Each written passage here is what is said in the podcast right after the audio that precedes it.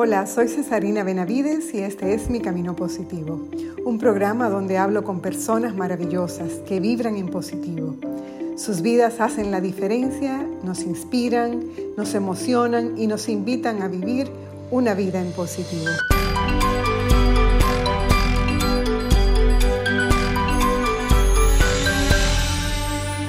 En estos tiempos de pandemia, mucho se ha hablado de la solidaridad y mucho se ha puesto en práctica. Aún en medio de la situación difícil que hemos vivido, ha sido hermoso ver los incontables gestos en todo el mundo, de todo tipo y tamaño, en grandes y pequeños. Ha sido como una primavera para el género humano en ese sentido. Hacía mucho que no veíamos una ola de solidaridad tan extendida e impactante. La solidaridad es uno de los valores humanos más fuertes, muy cercana a la compasión y a la generosidad. Es un sentimiento muy puro, espontáneo y que surge en el alma como un impulso natural irresistible. Tú sabes cuando algo toca tu corazón y tienes que salir al encuentro del otro. Tu corazón no miente. Cuando no eres tú el solidario, sino el receptor de esa ola de amor que trae la solidaridad, sabes que Dios está en medio de todo y que Él ha movido los corazones de los demás para ayudarte en tu momento de necesidad. Esto es lo que vivió nuestra invitada de hoy.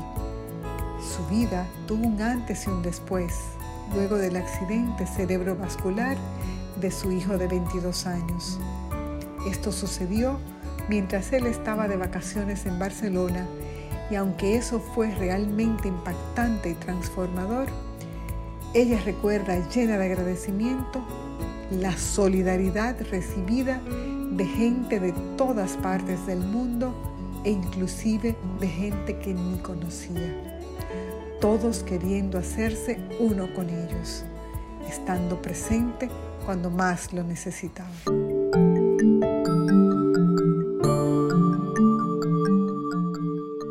Conozco a Maribel desde pequeñas porque estudiábamos en el mismo colegio y prácticamente crecimos juntas desde los 7 años hasta que nos separamos en bachillerato y luego reconectamos nuevamente ya después de casadas.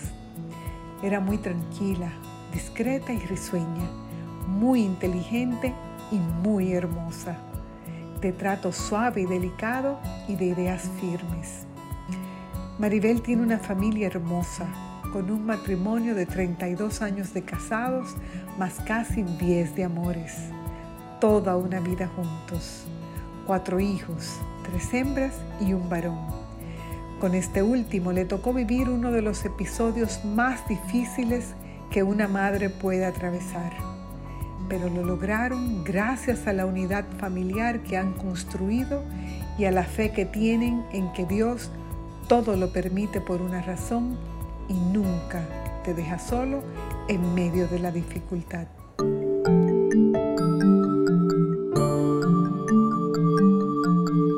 ¿Cómo estás? Muy bien, gracias a Dios. Tranquila, bien. Qué bueno, qué bueno. Una alegría, de verdad. Gracias por sacar este tiempo para mí. Yo feliz de tenerte aquí conmigo, de hablar un poco de la vida, de esas cosas que hemos vivido y que tú has vivido y que te han hecho la gran mujer que eres hoy. Una alegría tenerte, de verdad que sí. Debo decir, para los que no te conocen, que en el colegio, Maribel era una de las chicas más lindas del curso, con una melena negra preciosa, una sonrisa bellísima y además una de las más inteligentes, una combinación explosiva. Oye, yo me acuerdo de ti, Maribel, tranquilita, como de trato suave, delicado, además súper, súper estudiosa. Yo no sé, yo te dejé de ver unos años, yo no sé si tú te volviste una traviesa después o si algo pasó en el camino, pero así que yo me acuerdo de ti. No, para nada. Yo siempre fui tranquila. Al ser la mayor de la familia, siempre era como la que tenía que ir abriendo los caminos y dando el ejemplo, y como que siempre iba por la línea recta. Sí, así mismo te recuerdo yo. Te dejé de ver algunos años, volvimos a reconectar con el grupo. Gracias al WhatsApp. Gracias al WhatsApp y al grupo del colegio que decidió hace muchos años iniciar la tradición de reunirnos en cada Navidad. La verdad que eso ha sido una bendición, volver a reconectar con esa parte de nuestra vida tan bella que nosotros tenemos, como esos recuerdos tan bonitos de quiénes éramos y cómo hemos sido capaces de mantener una amistad, de mantener el cariño, el respeto, la admiración, y es como algo chulísimo. Yo no sé si todo el mundo lo tiene, pero para nosotros eso es un regalo de todo el tamaño. No, es tremendo privilegio, sobre todo ver cómo todas nos hemos ido desarrollando en diferentes actividades, y sin embargo, aunque como bien dices, estuvimos separados por mucho tiempo, nos une un amor y como una amistad tan pura. Así es. Que eso nos hace muy, muy, muy especial. Eso es así. Esas reuniones son intensas, bonitas, divertidas. Bueno, tienen todos los ingredientes para que si alguien se siente feliz, nada más tienen que entrar a ese chat y se le olvida absolutamente toda la tristeza. Eso es verdad. Además de que es una manera también muy, muy simbólica, como nos apoyamos en las cosas difíciles y nos alegramos en las cosas buenas, como si las viviéramos. Así mismo es. Y mira que muchas veces nos pasa un tiempo sin que podamos vernos físicamente, pero parecería que estamos como en el mismo lugar, porque es que vivimos como esa intensidad de estar como tan cerca que parecería como que tuviéramos, como que nos viéramos todos los días. Eso es muy chulo. Eso es verdad. Mira, es algo que se ve que se siente en el grupo en general. Eso es así. Pues mira, Maribel, hoy yo quería hablar contigo. Primero porque, claro, tú tienes un camino recorrido, es un camino que yo considero que es un camino positivo, alguien que ha vivido pues toda su vida, como tú bien introdujiste al inicio, o sea, la parte de marcar camino para otros, lleva encima de los hombros, ¿verdad?, una gran responsabilidad. Sí. Y el hecho de tú tener pues esa forma de vivir, te ha hecho como caminar de manera responsable, de manera recta, como tú decías, pero también de una manera muy bonita. Tienes una familia bonita, has desarrollado una carrera bonita, y de eso es que quiero que hablemos hoy. Un poco de eso y un poco también de aquellos retos que tú has tenido que te han llevado a ser la mujer que eres hoy. Pero a mí me encantaría comenzar con que tú me contaras un poco, porque a mí me encanta tu proyecto que es Dar Lata. Y Dar Lata en nuestros años era llamar por teléfono, ¿verdad? Y hacer una travesura. Molestar. Llamar de manera anónima para hacer una travesura, un chiste o algo así. Pero hoy Dar Lata es totalmente otra cosa.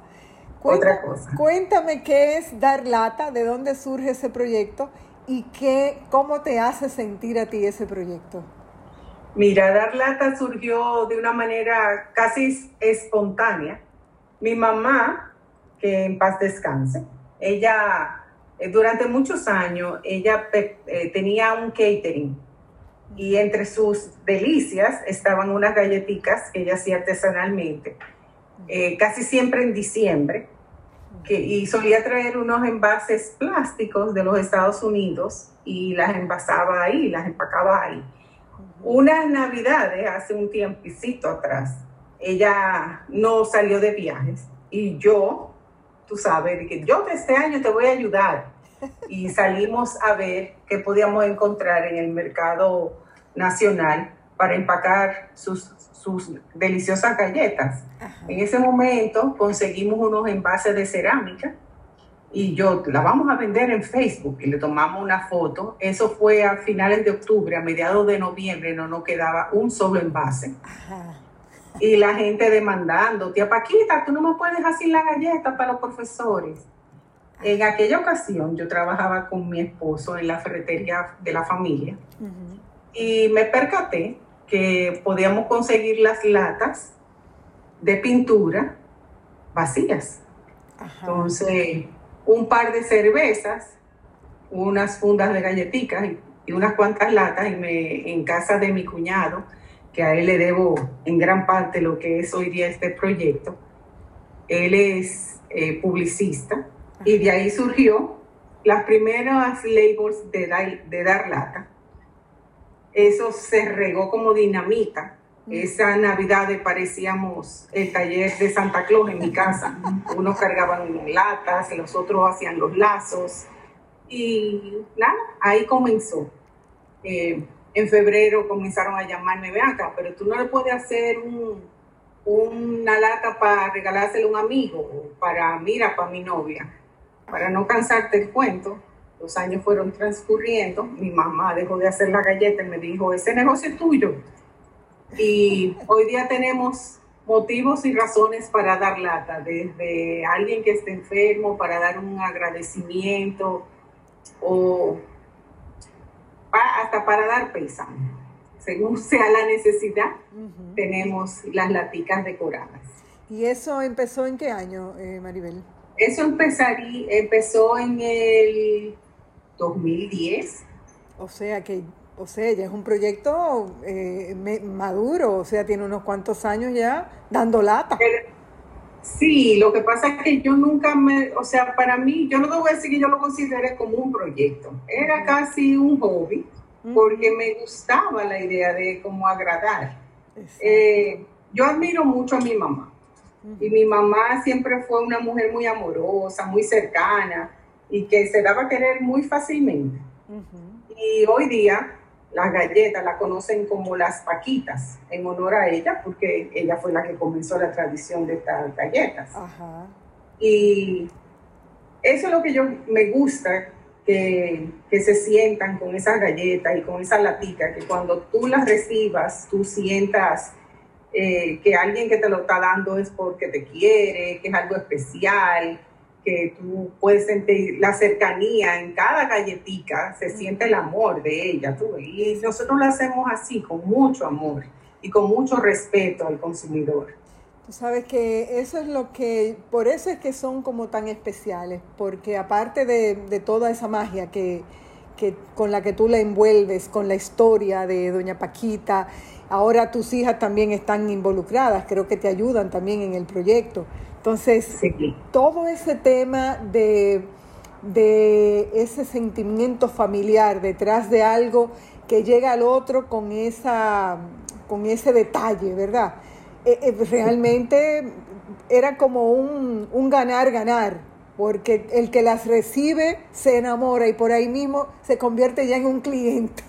Ahí no hay, sí, es una cadena interminable de clientes que se enamoran del producto, no las reciben y se quedan iguales, sino que se enamoran del producto, porque son, sí, una delicia, de verdad que sí. Y, ay, gracias. No, de verdad que este ha sido un proyecto que a la fecha hoy día solo ha sido de satisfacción en satisfacción, o sea, es algo tan bonito cuando la gente te llama, yo quiero mis Paquitas. Qué chulo. O, inclusive me dicen a mí Doña Paquita, o sea, eso imagínate, para mí eso es una honra increíble. Ah, qué chulo, qué bien, qué bueno. Mira, Mabel, ¿y cuántos hijos tú tienes? ¿Tú tienes? Yo, 4. ¿4? Yo pensaba que eran 3, 4. ¿Tienes? No, 4. Ajá. Las hembras te ayudan. La mayor es Ana Isabel. Ajá. Esta ya está felizmente casada, okay, al igual que en mi caso, con un noviazgo muy largo. Ajá. Sí, yo me acuerdo que fueron unos amores como de para siempre.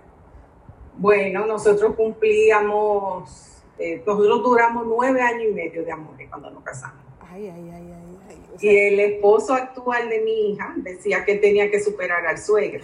Y ellos duraron 10 años de amores. O sea, el amor del negrito. Ay, Vicente fue mi único novio, o sea que ya tú te imaginas, eso fue el eterno noviazgo. Sí, qué chulo, qué chulo. ¿Y usted? Pues Ana Isabel es mi hija mayor, luego viene el único varón, Vicente, y papá Dios me bendijo con unas mellizas que ni la buscábamos ni la esperábamos, pero vinieron a alegrarnos la vida. Ya, ese es el último, el regalito que te tenían guardado ahí. Sí, ese vino con una moña. Una moña doble.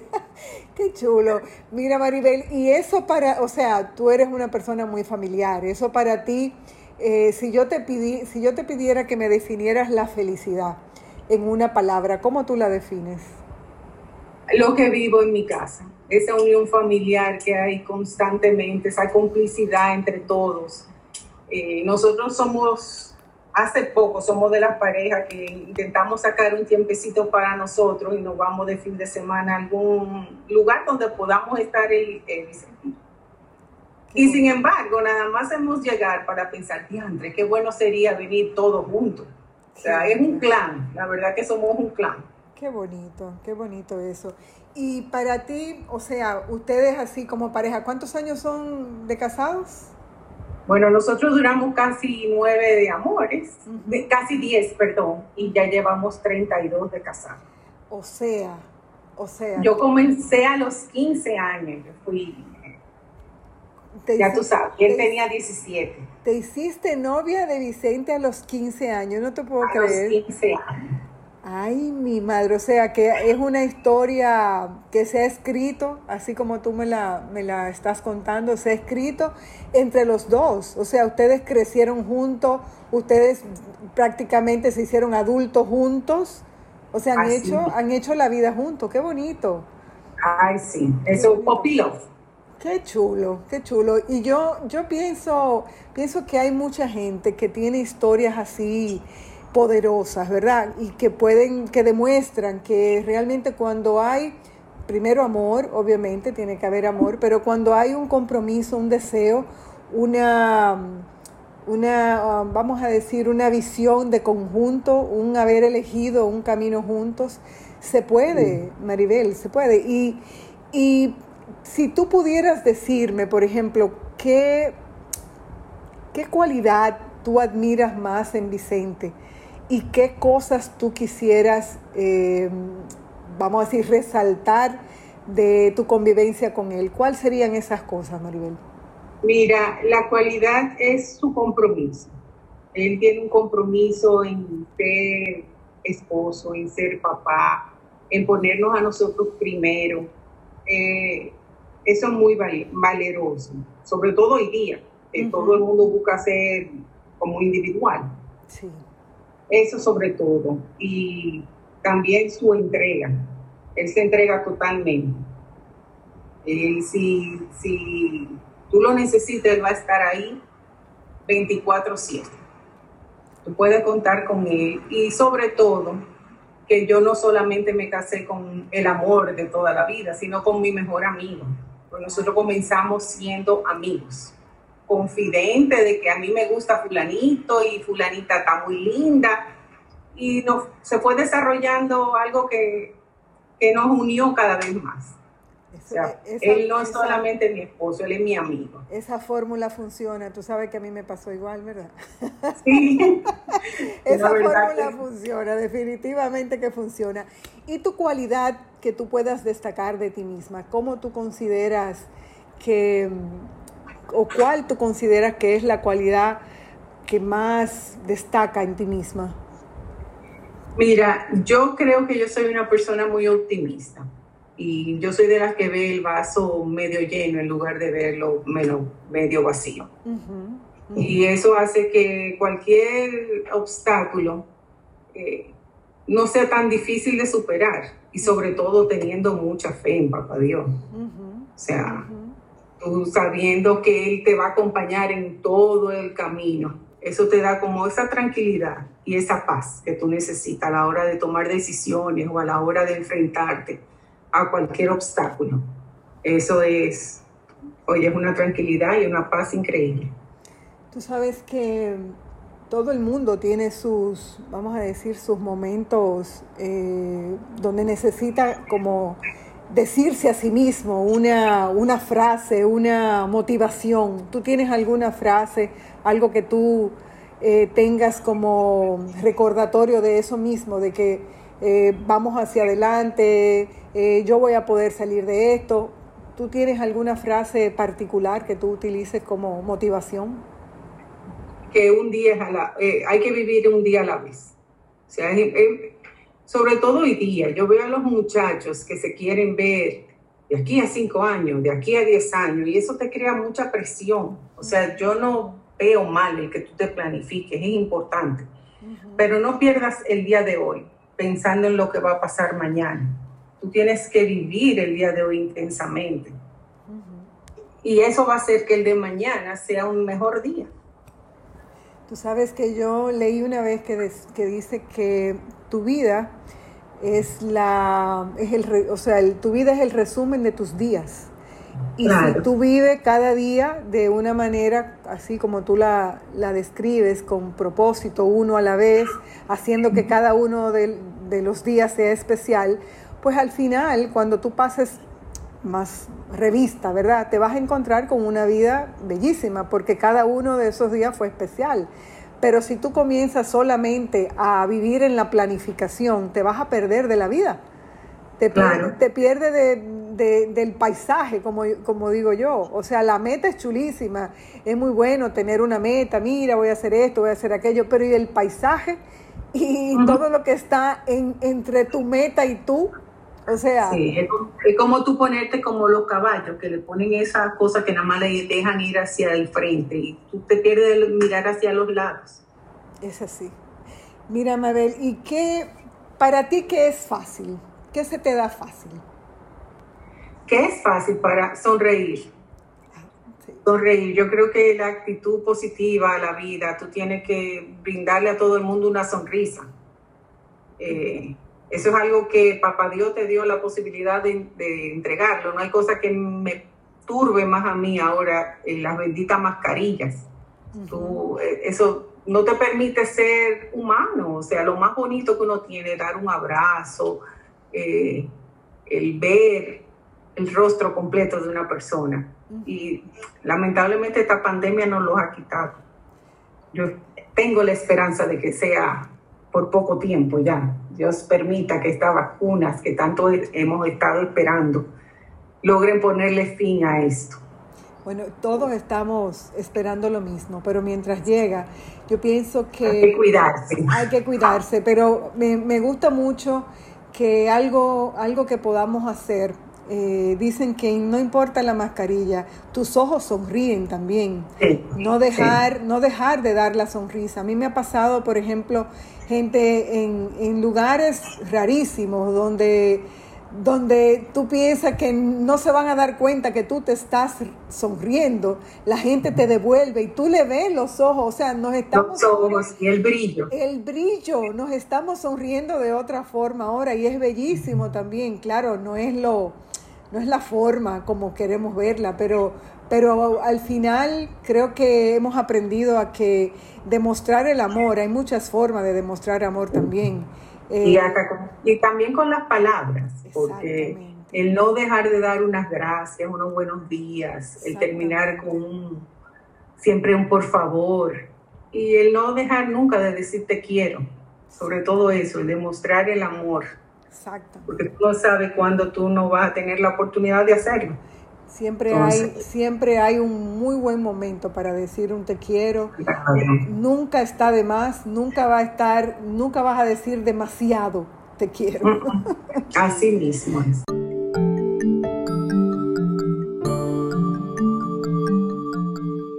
Atrévete a caminar aunque sea descalzo, a sonreír aunque no tengas motivos, a ayudar a otros sin recibir aplausos.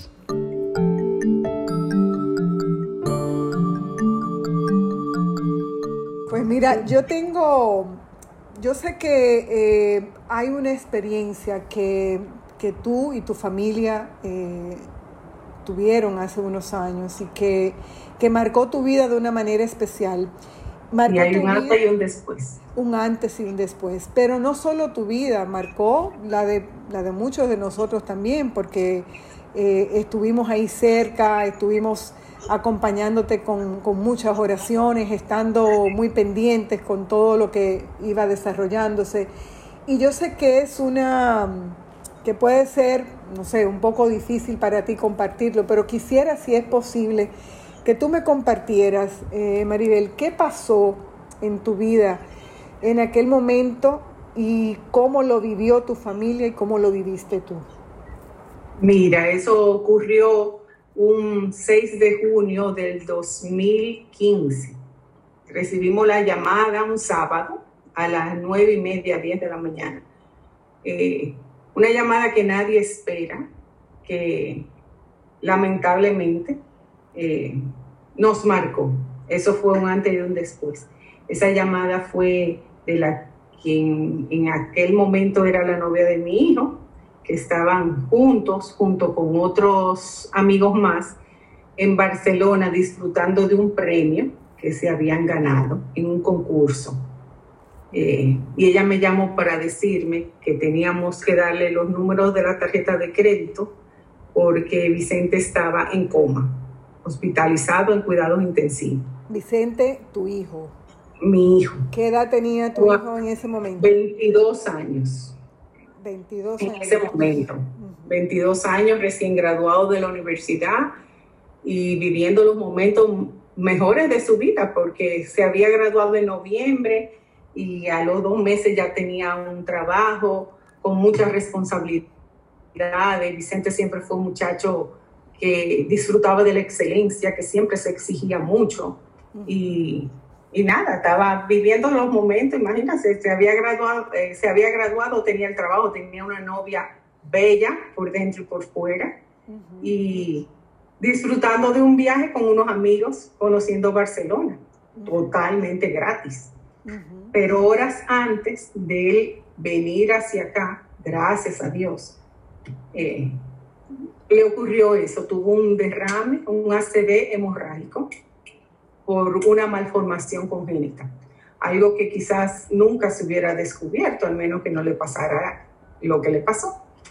Y yo estoy tan segura de que eso fue un propósito de Papá Dios, de que le pasara eso estando él en España, porque estaba solo a 6 minutos de un hospital donde había una planta completamente especializada en esa condición.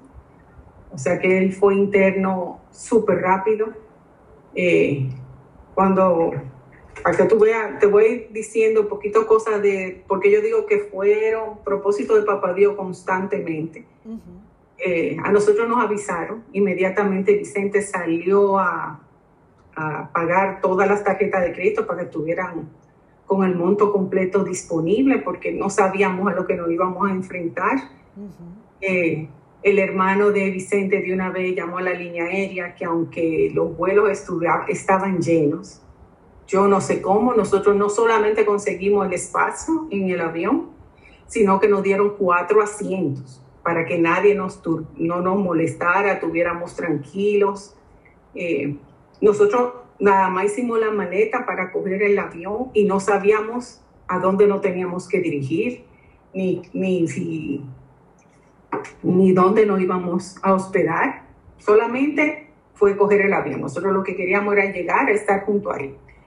Fueron las 12 horas de vuelo más largas de mi vida, porque fueron el vuelo a Madrid y luego a Barcelona, sin comunicación, porque imagínate, uno no sabía lo que uno iba a llegar. Dios mío. Pero no solamente conseguimos hospedarnos en un hotel que quedaba a poco caminando del hospital, sino que nos fueron a recoger una persona que no conocíamos. Nos fue a recoger al aeropuerto y nos llevó directamente al hospital, porque esto fue una cadena de personas que se unieron con el fin de que como que todo fluyera. Yo me sentía como una plumita que Papá Dios le iba guiando y que iba cayendo en las cosas, se iban abriendo los caminos de una manera que, bueno, es solo para dar testimonio de la presencia de él mismo. Nosotros llegamos al hospital, obviamente Vicente estaba en coma, él estuvo 15 días en cuidados intensivos, después otros quizá 15 días más en piso. Allá nosotros nos quedamos 3 meses porque queríamos que él iniciara sus terapias. Él tuvo que aprender a hablar, tuvo que aprender a caminar nuevamente. Pero nada, todo fue tan guiado. O sea, nosotros tuvimos hospedado en el hotel durante 3 días. El día que nos dieron, que salimos del hotel, ese mismo momento apareció un apartamento en alquiler que quedaba en el mismo centro de Barcelona, con facilidades de tomar el metro, tomar el autobús, con los pequeños que son los apartamentos en una zona tan céntrica. Ese contaba no solamente con un espacio amplio de pasillo, sino que tenía ascensor. Estaba recién remodelado, casi nosotros le quitamos lo plástico, como quien dice. Contaba con 2 habitaciones, una pensando en la novia, que en ese momento se quedó con nosotros. La chica pidió permiso en el trabajo donde estaba, que también la apoyaron enormemente, y ella no pudo quedarse más tiempo porque la visa no se lo permitía. Con una de los baños que tenía el apartamento, estaba completamente adaptado para alguien que tuviera algún problema de movilidad. Yo no te puedo creer. Sí, todo se fue presentando de una manera que yo no tenía motivos de estrés, porque yo sabía que todo iba a ser acompañado por Dios. Yo tenía dentro de la angustia que podía tener una persona que estaba atravesando por eso. Yo sentía como una paz, como una tranquilidad, porque yo a Vicente lo entregué desde el momento que me dijeron que eso pasaba. Papá Dios, este muchacho tú me lo has prestado, es tuyo, y que se haga tu voluntad. Y yo sé que él iba a salir con bien, porque es que él... Eran como, mira, él estaba hospedado, la habitación de él era la número 33, en donde él estaba hospitalizado. La edad en que Cristo falleció y resucitó. Wow. La persona que lo acompañaba en la habitación, porque eran de 2 camas, no eran suites ni nada de eso, eran una habitación compartida, se llamaba Ángel, o sea que había un ángel acompañándolo. Ay, qué bello. El doctor que lo atendió allá en los Estados Unidos, en España, hizo la maestría con el doctor que los recibió aquí para seguirle dando continuidad al tratamiento que él hizo. O sea, cuando Vicente le dio el derrame, al doctor enterarse que era dominicano, llamó a su compañero de estudios aquí. Y mantuvieron contacto desde el primer día, sin yo saberlo, porque yo ni conocía al doctor que lo atendió aquí. O sea que todo fue, la mamá de la novia era muy amigo de ese doctor que lo atendió aquí. Como que fueron cositas que tú decías, no, es que esto es porque papá Dios tiene un propósito con él. Lamentablemente no nos manda un librito para uno decir, ah, sí, miren, el capítulo 3 dice que ten calma, que todo va a estar bien. Uno tiene que confiar y saber que todo al final va a obrar para bien. Y en todo ese proceso, Maribel, o sea, tú dices que estabas tranquila. Yo siempre estuve como todo el mundo me decía, pero ¿por qué tú estás tan tranquila? O sea, yo consolaba a la gente. Yo y la novia, que conste, porque ella también estaba así como muy enfocada, muy segura y muy entregada a Papá Dios de que eso iba a salir bien. ¿Y tu esposo, Maribel, tenía esa misma confianza? ¿Estaba tranquilo? Él se desmoronó más fácil, porque Vicente no puede ver a los hijos como padecer, ni siquiera cuando tienen gripe, como que él se bloquea. Y para él era muy duro. Él duró como la primera semana. Lo vio cuando nosotros llegamos. Fue horrible porque ya tú sabes, con tubo por todos los lados, completamente inconsciente. Entonces él comenzó a decir que él tenía una gripe. Como que él no podía entrar en cuidados intensivos por si le pegaba la gripe. Pero yo sé que era como protegiéndose de no querer ver a Vicente en esa condición. Claro. Pero poquito a poco Vicente fue superando, llenando todas las expectativas de los médicos. Siempre nos decían, él está en una condición grave pero estable. Vamos a esperar 24 horas, 24 horas más. Ahora vamos a ver si él traga por sí mismo. Le fueron retirando todos los tubos y todas las asistencias que tenía, hasta que lo subieron a piso. Y Vicen, mi hijo, es una persona como muy perseverante. Es una persona que si... Yo estaba clara de que si había alguien que iba a salir de esto, iba a ser él. Porque si a él le mandaban a hacer... a subir la escalera 3 veces, él iba a subir 7. O sea, es una persona que está muy decidida a salir de todo esto. Él hoy día, doy también el testimonio de que, gracias a Dios, él está dado de alta 100%. Él ya no depende ni siquiera de ninguna medicación. Él bebe vitamina porque quiere beber vitamina, pero en realidad no necesita nada. Él está integrado a su trabajo, él está trabajando, o sea, una persona completamente rehabilitada. Tú le ves y tú dices, no, pero ese muchacho no tiene nada, porque además es muy hábil. Él quedó con cierta lesión en la vista. Él, no recuerdo bien cómo se le llama eso, pero él no ve bien del lado derecho, porque su derrame fue del lado izquierdo y le afectó el lado derecho. Sí. La movilidad, la sensibilidad. Yeah. Y el área cognitiva, él a veces te quiere decir, por ejemplo, pásame el tenedor, igual te dice, pásame la cuchara. Pero después él reacciona, tiene mucha habilidad. Y se va, me imagino que eso se sigue ejercitando, eso se sigue todavía mejorando aún más, porque... Yo entiendo que sí, porque tuvo a su favor la juventud. Exactamente. Y también... Como te digo, que es una persona muy perseverante. Vicente, cuando tiene un propósito, eso es como una flecha que tú tires. Eso va derechito a dar al blanco. ¡Qué maravilla! Y qué, sí, bueno, qué bueno que realmente tiene esa forma, ¿verdad? Porque una situación así, por más que sea, es difícil para un muchacho joven, para, como tú decías, iniciando su camino, ¿verdad? Y que se le presente esto. Pero nosotros sabemos que cuando Dios permite este tipo de situación en la vida de alguien es porque esa persona viene con un propósito muy especial.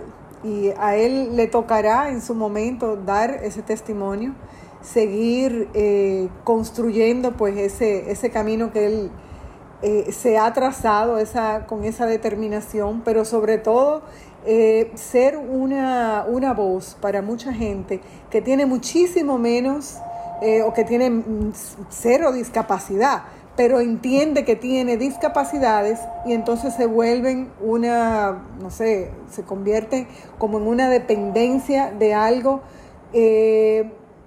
como si se le pusieran todos los impedimentos en el mundo. Sí, se cierran, sí. Maribel, se cierran teniéndolo todo a su favor, se cierran por una tontería o porque no saben manejar un imprevisto.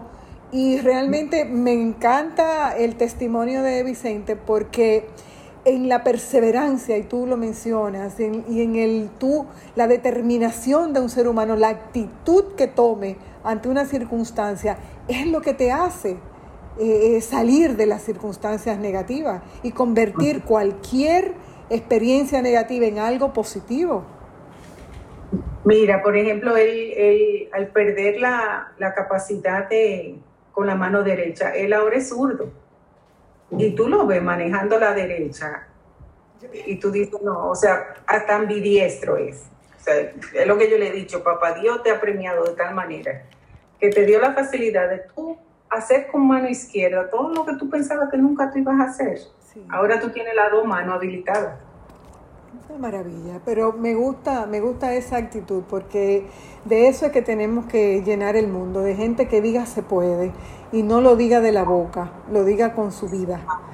Sí, pues, tú le vas a dar un abrazo de mi parte a Vicente y decirle que Yo sé que está siendo un muchachito de todas ustedes, porque todas esas oraciones, aquí se armaron unas cadenas. Si hay testimonio que yo debo de dar, es la solidaridad. La cantidad de gente que se nos acercó a nosotros en España para darnos el apoyo. O sea, a mí me regalaron un celular para yo poderme comunicar. Y al principio la gente se acercaba, gente que yo no conocía, Cesarina. Uh-huh. Y al querer ayudarnos y no ver como, pónchole, ¿pero qué le puedo hacer a esta gente? Le ponían recarga a mi número de teléfono. Ay, tan, yo decía, ve acá, pero no puedo usar este teléfono, cada día tiene más. Pero... hasta eso.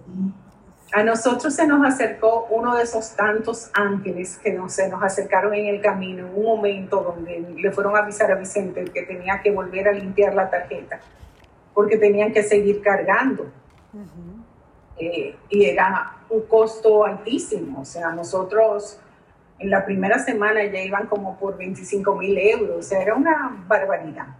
Ella nos dijo, mire, pero yo conozco un gestor que es como un, no es abogado, sino un facilitador, que le puede ayudar, porque ustedes son de descendencia española, ustedes cuentan todo con su pasaporte español, y durante muchos años Vicente y yo estuvimos pagando un seguro español, y el retiro también, desde aquí, desde la embajada. Uh-huh. Pues mira, Cesarina, Vicente salió de estado de alta del hospital sin pagar un centavo. No, no. Ni en terapias, ni en medicamentos, ni en hospitalización, nada, porque como súbdito español le correspondía. Wow. Pero eso ustedes no lo sabían. No lo sabíamos. O sea, la cuenta de repente ahora es la mitad de lo que ustedes tienen cargado, porque él ya no está como un español extranjero, sino como un español no residente. Después, ustedes tienen derecho de esto, de esto. El facilitador nunca nos quiso cobrar un centavo. Ay. Yo te digo que son como cosas que Diosito nos decía, que no necesitan tener un estrés económico, porque esto lo estoy manejando yo. Qué belleza. No necesitan pensar en dónde se van a hospedar, porque... miren, está este apartamento para ustedes. Y la cantidad de personas, o sea, si yo tuviera que hacer una lista, es increíble la cantidad de personas que, o con oraciones, o con disposición, llamada de teléfono, que estuvieron constantemente ahí. Los amigos de él fueron un gran apoyo. O sea, son muchachos, tú no te puedes dar una idea. Los amigos de Vicente. Sí. Eso eran hasta... le fueron a visitar allá a Barcelona.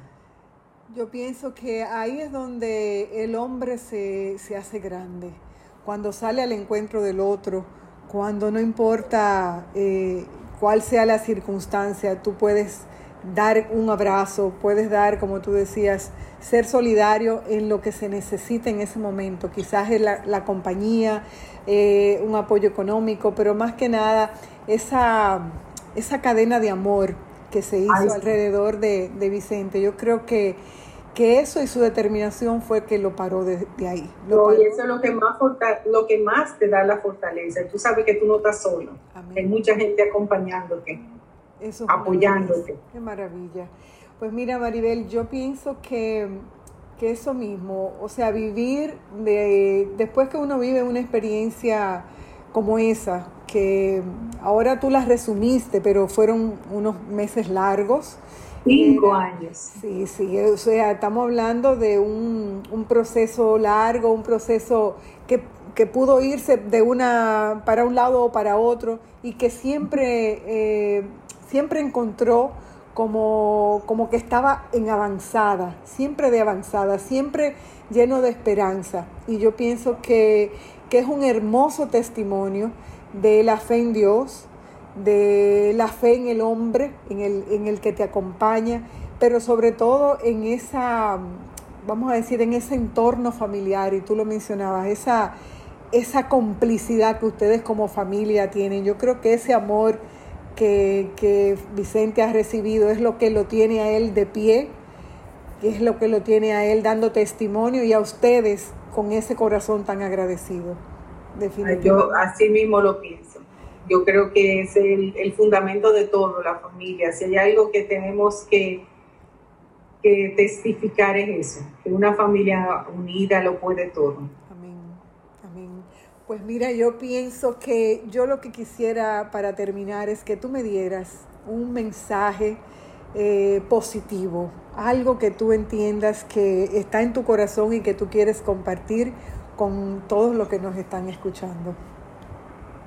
Bueno, primero que nada, que no dejen pasar un solo día sin agradecer a Papá Dios. Por algo tan sencillo como un nuevo día, agradecer por la familia y hacerlo con humildad. Y vivir intensamente cada día, tratando de ser feliz, tratando de ser optimista y dando lo mejor de sí. Así mismo es. Bueno, mi amor, pues nada, tú ves...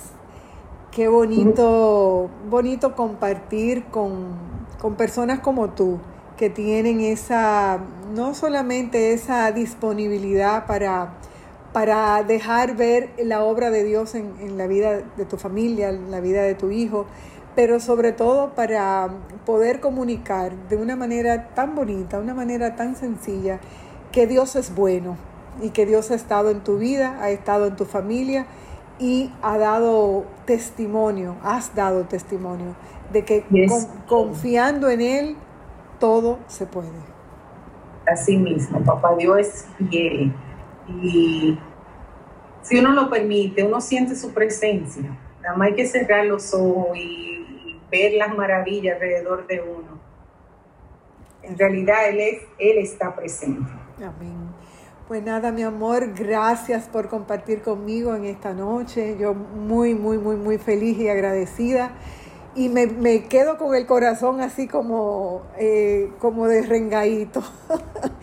Pienso en ti, pienso en eso tan lindo que vives y le pido también a Papá Dios que siga bendiciendo tu familia. Eres una amiga que admiro muchísimo y que siempre... nos aporta tanto a quienes te conocemos. Gracias, mi amor. Un abrazo.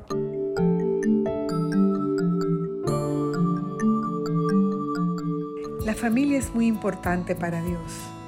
De hecho, la idea surgió de Él. Dios podía habernos creado para vivir solos o aislados, pero nos hizo nacer en el seno de una familia y nos dio en ella todo lo que necesitamos para crecer sanos y felices. La familia es el gran regalo de Dios para nosotros. Cada familia es distinta. Cada una tiene unas características diferentes. Unas son grandes y otras pequeñas. Unas divertidas y otras más serias. Pero hay algo que todas tienen en común: el amor. La familia es el primer núcleo social que conocemos, en el que aprendemos a querer con el corazón. Por eso debemos valorar que la tenemos, aunque pensemos que la nuestra es imperfecta, porque en realidad no existe la familia perfecta, solo seres que se perfeccionan los unos a los otros en el trato diario, en la tolerancia que se ofrecen y en el deseo de estar juntos porque se aman a pesar de sus diferencias. Debemos fomentar el amor en familia. Una familia sin amor no logrará superar los retos que traerá la vida. Todos debemos estar dispuestos a pedir perdón y a perdonar, a creer en la bondad y el amor de los otros y a dejar pasar esas pequeñas manías o rarezas de los demás que a veces nos agobian. El único amor perfecto es el de Dios. Llenemos nuestra vida de Él, dejando que su amor fluya a través de nosotros y bendiga a toda nuestra familia. Soy Cesarina Benavides y este es Mi Camino Positivo.